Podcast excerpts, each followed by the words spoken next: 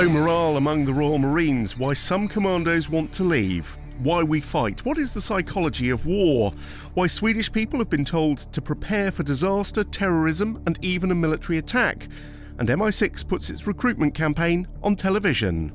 MI6. Secretly, we're just like you.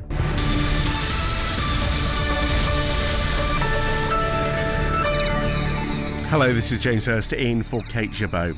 The latest internal survey from the Ministry of Defence suggests many Royal Marines are unhappy in their jobs. The latest survey of attitudes in the armed forces suggests there has been a significant fall in morale across all the services, but the slide is particularly acute in the Royal Marines. Two years ago, 62% of Royal Marines officers rated morale in the service as high. Now it's just 23%. Among other ranks, the figure is just 9%. So, what is going on? Well, let's talk to a former Royal Marine. Emil Geeson served from 2000 till 2012, taking in, including other places, Afghanistan and Iraq. He's currently working with the Forces Media Academy. Uh, you are obviously still in contact with many of your friends who are serving. What's your impression from them about how morale is? Morale's low amongst Marines at the moment due to the fact nothing's going on. The campaigns in Afghanistan and Iraq are now over, and the defence review, with the potential cut to a thousand Marines, is men at the moment are trying to think, why am I here? What are we doing? I mean, you talk about morale being low or high. That's quite a binary. Uh, is it a general dissatisfaction, or are people seriously had enough? Well, if people have had enough, they will leave, and they always have left over the years. But I think as a collective unit, morale is low with the selling off bases, the movement of Marines around the country. And the fact is, the, the budget isn't there anymore. And Marines just feel as though, why have I gone through all this training to become a Royal Marine Commando? And now I'm sat on barracks, or we're going on Dartmoor to do exercises, or Sennybridge. Where are the good tours? And not only that, they live in the era, post era of Iraq and Afghanistan, the war stories and operations that we've done, and we've done well out in these theatres of conflict. So the new generation are thinking, when am I actually going to be able to test myself? I've gone through commando training. When can I do this? And the guys who have served before, generally caught in a pension trap, are going. Things are very different now. I mean, in short, in any other job, it'd be saying a lack of job satisfaction at the totally. moment. Yeah, and um, because my work now, I go around filming in war zones, and a lot of guys are going to be, oh, I'd love to come out with you because you're seeing more action than what we are currently at the moment. Because the sense that brotherhood within the Marines, earning your green beret is a big deal, and guys want to go prove themselves. They want to go on operations. Uh, how much do you think newspaper reports speculation about significant cuts to the Royal Marines coming up. How much of an impact do you think they're having? I've, i think personally, massive um, impact is having on people. People are thinking, well, we're supposed to be elite. The Royal Marines are supposed to be elite force. Why do you want to cut our numbers? And I think governments are very short-sighted in the sense that when they're trying to cut money, they look into it and go, where can we save money? And it looks like the Royal Marines are the ones who have been targeted, and so men feel victimised. Uh, our defence analyst Christopher Lee with us as always. Christopher, the the forces, the various forces have, have had periods of quote inactivity and, and, and reduced morale before. How do they how do they get out of that? You don't get out of it. That's the whole point. I mean, when you when you're talking about the Royal Marines, you'd be talking about something rather special, um, something which has a, a, a de- defined aim, and that's it. When you get something which has been going on for the past twelve months, uh, you've got people who are reading newspapers because the guys up top, serving guys up top, are leaking to those newspapers, especially two in particular, and saying the government is threatening to get rid of a thousand Marines and get rid of their ships, for example. Nobody says, are they? Because what they're doing, these guys up top, are, are trying to get public opinion so it doesn't happen. Now, you're serving, you read the newspapers, and what do you get from the newspapers? You're being told that thousands of the guys are going to be told to go, that you're losing the ships. And I think it's it's got a counterbalance, and that's one of the greatest uh, greatest difficulties. Uh, final thought from you, Emil. Uh, what do you think serving Marines, your friends who are still in the service, would, would like to see as a, an immediate assistance to keep their morale up? Well, it's hard to say. Be careful what you wish for. I would say um, I don't personally want any more future conflicts, um, unnecessary wars. Um, however, there needs to be a bigger budget to allow men to go off and do more Gucci things, as they would call it. Okay, Emil Geeson, thank you very much. Uh, Christopher Lee will stay with us. Next, a groundbreaking new missile system for the Royal Navy, which has officially entered service. The announcement has come from the Defence Secretary at the Royal United Services Institute Sea Power Conference, where some of the biggest brains in sea power and defence have been meeting to discuss Britain's future on the seas. There for us, Laura Makin Isherwood. Uh, Laura, this is a big milestone for the Royal Navy, isn't it?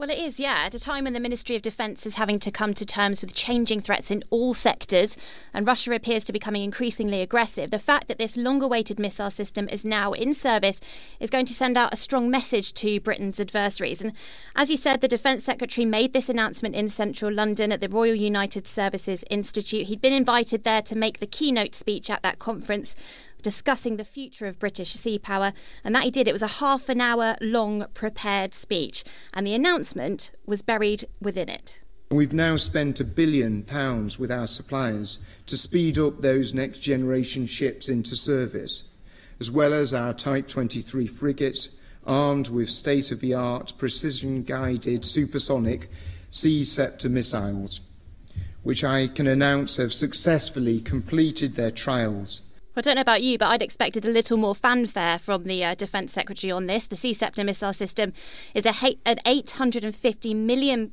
system that's going to be used to protect the new Elizabeth class aircraft carriers, HMS Queen Elizabeth and HMS Prince of Wales, from hostile jets or missiles. But that announcement was very measured, very to the point. Mr. Williamson spoke about the trials that had taken place. Tests were carried out last year on HMS Montrose and HMS Argyll, and they were said to be successful, and those successes have led to this development today. But this is, as we said, a very significant milestone for the Royal Navy. Technology on these ships will be state of the art, that well known phrase that we always use, and it's vital if Britain wants to maintain its premier maritime position. Well, we've heard there from the senior politician. Has anybody in uniform had anything to say about this? Yes, this morning, First Sea Lord Admiral Philip Jones spoke to the Today programme on Radio 4. He seemed very pleased with this announcement too. He said he sees it as another step forward for the Royal Navy in terms of capability. We're going through a significant piece of modernisation in the Navy at the moment. Uh, new capabilities, new systems on, above, and under the water, of which the Sea Ceptor missile system is a vital part. And, and I think this is an essential way of enabling the Navy to fulfil the tasks we need to fulfil and those tasks are ever increasing, as we've said. And he was talking about the investment there and its investment in those Elizabeth class aircraft carriers in Dreadnought. There was the announcement last week that the second phase of that will go ahead, as will the building of the 7th Astute class hunter killer submarine, which is set to be named HMS Agincourt. But it wasn't those vessels, those new vessels that were front and centre today. It was actually the Type 23 frigates. They're the ships that are going to host the Sea Ceptor missile systems. HMS Argyll set to be the first to be deployed with one installed to the Pacific region. And there was another development for those Type 23 frigates that was announced today as well. We're investing heavily in the Middle East at a time of unprecedented uncertainty. And I can today announce that we will be extending that commitment by sending Type 23s to the Gulf from 2019 as an enduring presence. So, Type 23s are also going to be heading to the Gulf next year, but there's no details yet on the number that are going to be deployed, exactly what they'll be doing yet. It seems at the moment it's part of Gavin Williamson's plan to have a presence, he says, around the globe. But of course, uh, Mr. Williamson, uh, every time he says something, uh, gets faced with a question about the modernising defence programme that's being worked on. What what will that mean for what you're saying? Did he address any of that today?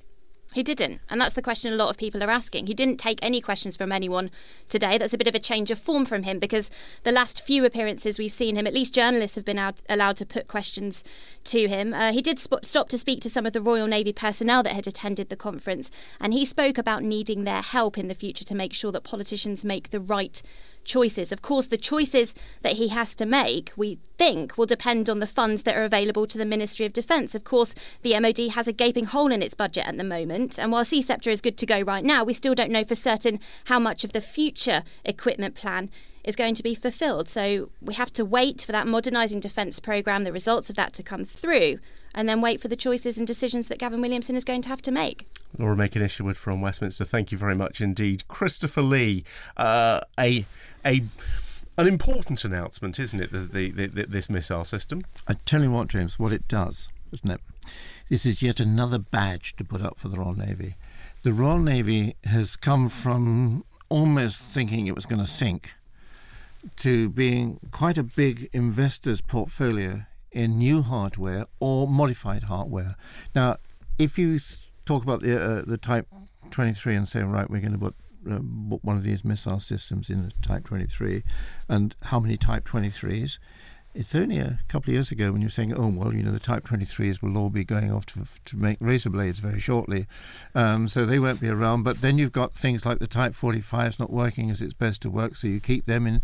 With all this speculation about savings still needing to be made, has the Royal Navy been manoeuvred or manoeuvred itself into a position where actually it's so far down the line with these big expensive equipment programs, it just doesn't make sense to to cut now. Well, you could actually get to a point where you say that the you, you look at you look at the army, which has been restructured un, un, under the uh, well.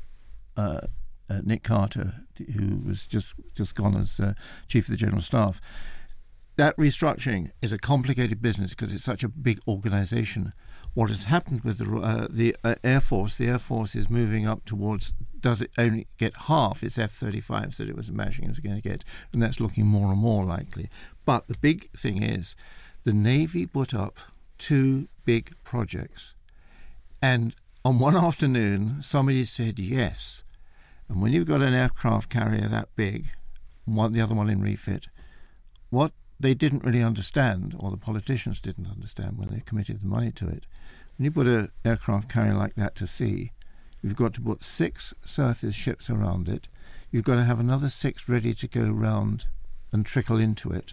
You've got to have five subsurface vessels, and you've got to have aircraft to go with it, and maintenance, and more RFAs, etc. You have sent off a battle formation to join in with other NATO uh, alliances with the Americans, etc. What you've done, actually, you have you might just have got in ahead of the first secretary to the Treasury, i.e., the man that carries the money. Still to come, why we fight. A former soldier turned academic talks about the psychology of war. And doomsday preppers, why the population of Sweden's been told to prepare for war. BFBS SITREP. But next, a new advert hits TV screens in the UK tonight in a first for the Secret Intelligence Service. MI6 has bought airtime on 10 TV channels for a new recruitment campaign. Filmed at an aquarium, it opens with sharks swimming in a tank, all very James Bond, especially when you hear the music. We are intelligence officers, but we don't do what you think. Actually, this ad is trying to dispel James Bond cliches and myths. The camera turns to show a young black boy startled by the sharks, comforted by his mother. It's exploring the world beyond your own. And if that sounds familiar, it's because you do it every day. MI6. Secretly, we're just like you. Its message, you might not think so, but you could have the skills we need, and its clear target is women and people from ethnic minorities. It's quite a turnaround for an organisation that not that long ago would only recruit its selected targets with a tap on the shoulder. An organisation so secretive that one author wrote even revealing the colour of the carpet at MI6 headquarters would breach the Official Secrets Act. Now it is more worried about improving its diversity of thought to help avoid groupthink. So, is MI6 abandoning its traditional recruiting pools, which include the forces? Yesterday, I put that question to the head of recruitment for MI6, and they told me they are still keen to take on anyone with the right skills. And Major General Chip Chapman, former head of counter-terrorism at the Ministry of Defence, says that means the forces remain appealing. The team and task come before the individual, both in the SIS and the military. So, from a core values perspective, that is a good fit. It's also the case that we bring leadership and decision making along with the way that we do our own analytics in terms of the estimate process. And most of the intelligence which is gathered, of course, is, comes from looking at various data sets. So that's looking at fragmentary pieces of information, putting them together to try and get a pattern. That's something that people in the military are also good at. That's what we do in, in a war fighting environment as well as counterinsurgency and other times when we're deployed. It is interesting, you know, they've gone from only choosing people to try themselves to recruit, to, to, to the widest possible advertising, right into people's living rooms. Does that suggest that actually they'd rather have the kind of people you wouldn't expect to apply? Well, of course, you need a diverse and inclusive uh, workforce in the SIS and MI5 as well as you do in the army. So they need a broad church to be able to look at the threats because, of course, the threats are broad in uh, the UK today, both at home and away. Christopher, it is only back in 1994 that the government first formally acknowledged that MI6 existed, even though it has done for now over 100 years. Is this a significant departure, do you think, for them to advertise on television for the kind of people? Well, it's going to social media, isn't it? I mean, that's is, is as simple and as that. Social media will be part of this campaign. Yeah, that, that's as simple as it. Listen, um, last weekend I was talking to a girl of uh, she's 30. She has been in the past, well, she's since leaving Cambridge, she has done media studies, etc., and then into the media. She's just going through her phase of selection into, um, in not into MI6, but into the security service, MI5, and that's her. Her attitude was, "I'll tell them what I can do." And they said, Well, we want to know more about what you do because you're exactly the sort of person we need. We don't want somebody who is a sort of, you know, would be sleuth or, or whatever. But she is a Cambridge graduate, and that fits the, the typical profile, doesn't it? Uh, I think it does. Um, or the stereotypical profile, I should well, say. Well, at one time, and also it had to be classics. Um, but no, I mean, she was a complete failure. She wrote geography. I mean, as far as she was concerned. And but that's it. I tell you what's happening though, which is far more, uh, to my mind, more interesting. I mean, the the uh, MI6 is just sort of catching up. It's got a lot to do, um, and we understand that. CIA. I got something. Yes, they're doing something very similar. And uh, I, I gather they wrote you an email. Well, yeah, yeah, and that shows how weak it is. Um, but no, what they're doing, we've got a new director, and they're laying out a whole new. Uh, uh, sort of way of working at the moment. Uh, and they're looking for people who've been, for example, estate agents, uh, who've been car salesmen, who've been project engineers, because they are thinking now we've got to get far more of our people out, out of the United States of America. So the guy that's working as an estate agent in, I don't know, Waikiki Cow or something like that, is in fact not simply a, an officer, uh, and in the CIA, have this thing if you're an officer, you're a full time member of the CIA. If you're an agent, it means that you're a part time member of feeding into a full time member. And then casuals as well, uh, information grinders, as they call them. And that is happening because America is actually saying, under its new director, who was running the waterboarding in Thailand, actually, in her previous job, what they're actually saying is that we've got to get out where it is. And we've never done that before. Now, the SIS has always got out where it is, and that's one of the reasons they've been so successful. But it's the Americans are actually saying that we, we mustn't get stuck in America. And that's at a time when the president is saying we've got to sort of stay in America. We've, we, we, we mustn't get out into the world and believe that the world uh, can rely on us to run it. Well, m- my last thoughts and one last item from the briefing yesterday it's blue at least the small piece of carpet that invited journalists got to see yesterday at MI6 headquarters is blue. Now, why do we go to war? One former British Army officer thinks he has the answer, and it is not necessarily what you think. Dr. Mike Martin has been studying the evolutionary psychology of warfare, and it is the topic of his latest book, Why We Fight. He thinks the answer lies in evolution. When you look at it, there's only two reasons that are worth fighting for that offset the risk of death in combat or in terrorism. And those things are increased social status and belonging to a cohesive social group. Dr. Martin has drawn on his studies as a biologist and says leaders with more testosterone seek to dominate other leaders to increase their status. If ever there was an example of somebody who seeks status and is likely to cause a war, it's President Trump. But we also have two other examples as well. Uh, President Putin and uh, President Kim in North Korea. All three of those uh, presidents are, are, really obvious examples of people who seek status uh, for whatever reason to an extreme extent and as a result um, come perilously close to warfighting. So, does this mean women could have more of a role in preventing war? The presence of women in armed groups or as politicians or in peace negotiations does mean less violence. And so when people are trying to ameliorate conflicts, that's why they um, make specific provision to include women in peace negotiations, as well as to uh, include their concerns and to include them in political decision making, because it does drive down levels of violence. Well, Dr. Martin's experience includes serving in Afghanistan, and he says he's realised a lot of writing about the conflict simply didn't reflect the reality. Those experiences didn't match how people spoke about war, how people wrote about war. And there's a kind of taboo in UK society, which is that conflict can be quite fun. It's really engaging, and, and people are motivated to go and do it. And if you have these positive emotions towards it, and that's not to say that there's not terror at times involved or, or crushing sadness, but there are a lot of positive emotions involved. And so that means we must have evolved to fight wars for a reason. Dr. Mike Martin on the psychology of war. Of course, psychology often plays a part in war and leading up to it and preventing it. If you're a resident of Sweden, this week you will have perhaps received such a psychological nudge, a leaflet through your letterbox about how to prepare for war salmon balls, tea lights, and wet wipes. Just some of the things that households have been advised to stock up on in case of major crises. Those crises could include terror and cyber attacks, natural disasters, as well as military conflict. Well, earlier I spoke to Elizabeth Braw, who is a non resident senior fellow at the Atlantic Council, and I asked her why Sweden has done this. Well, as you know, there have been a number of instances of, of Russian aggression in recent years, and Sweden is, is quite familiar with Russian aggression, not in, in terms of invasions, but just in terms of, of provocation.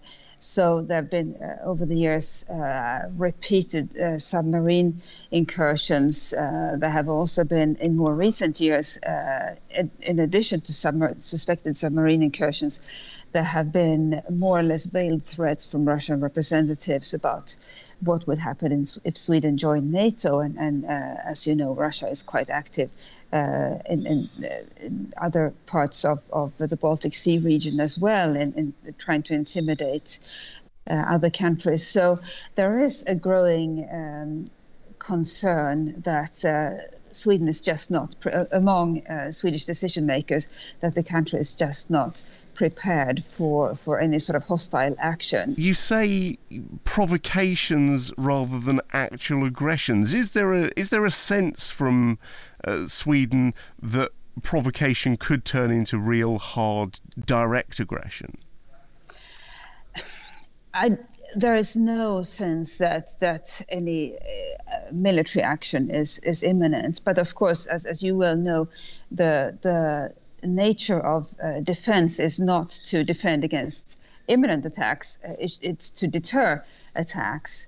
So it's it's your best guarantee or your best insurance against uh, aggression. So uh, what I would uh, say with, with this, uh, what you might call total defense plan, preparing the population for for a range of different crises, it means that should something happen, be it Russian military aggression, be it Mother Nature causing uh, devastation or be it uh, terrorist attacks, the population is prepared, and that will significantly limit, would significantly limit uh, the effects of an attack, which also means that then it's it's not such a, an attractive thought anymore to try to com- uh, to try to perpetrate an attack. And Sweden's not the only country to have done something like this in the last couple of years, is it?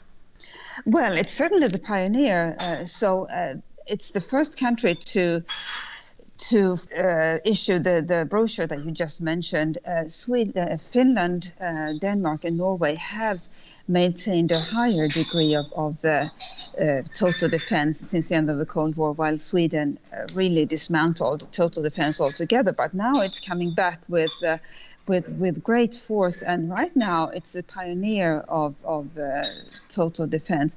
And by the way, that also includes a new government agency uh, that will um, have uh, the, the, task of, of uh, keeping elections free uh, from uh, interference.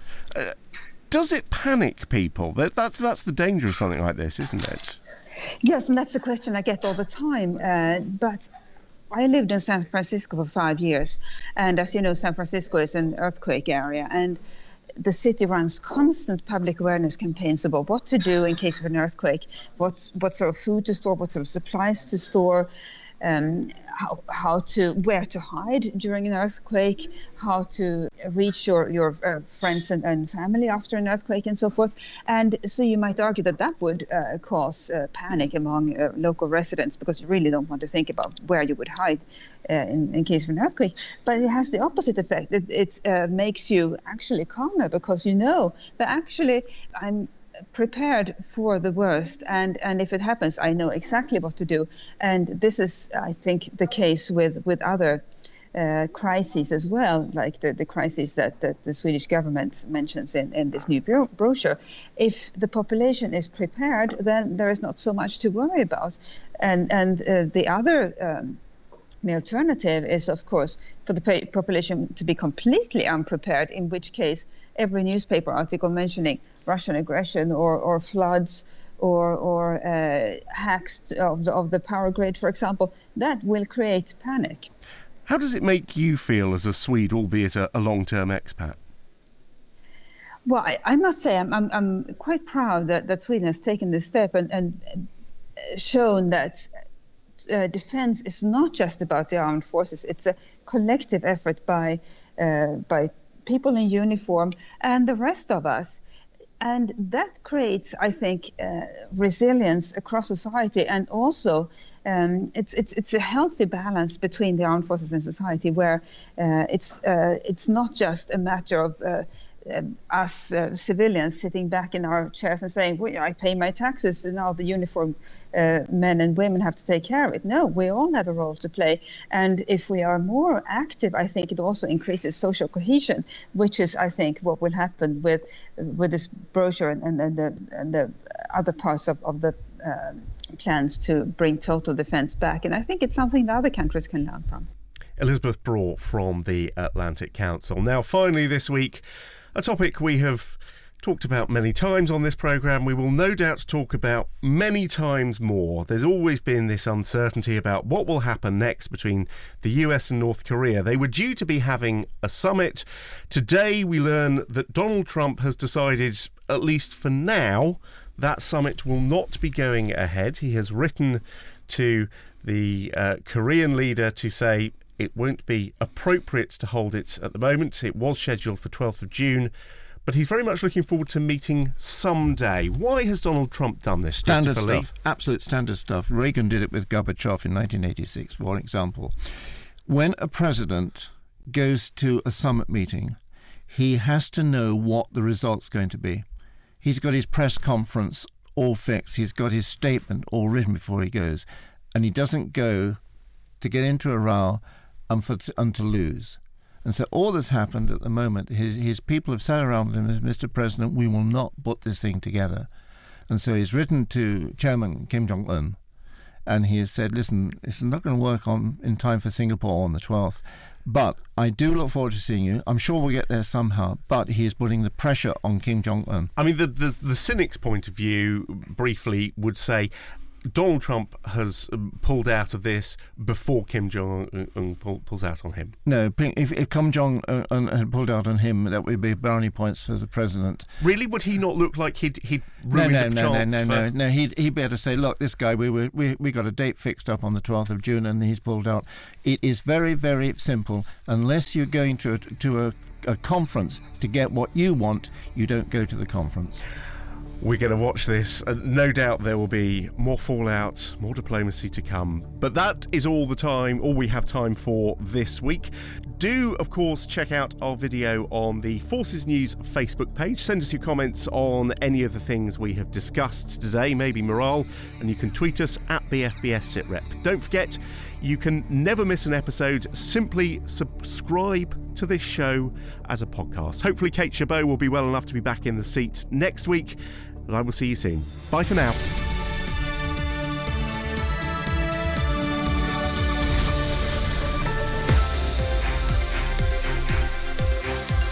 The best of British news, sport, and entertainment for the British forces overseas. This is BFBS Radio 2.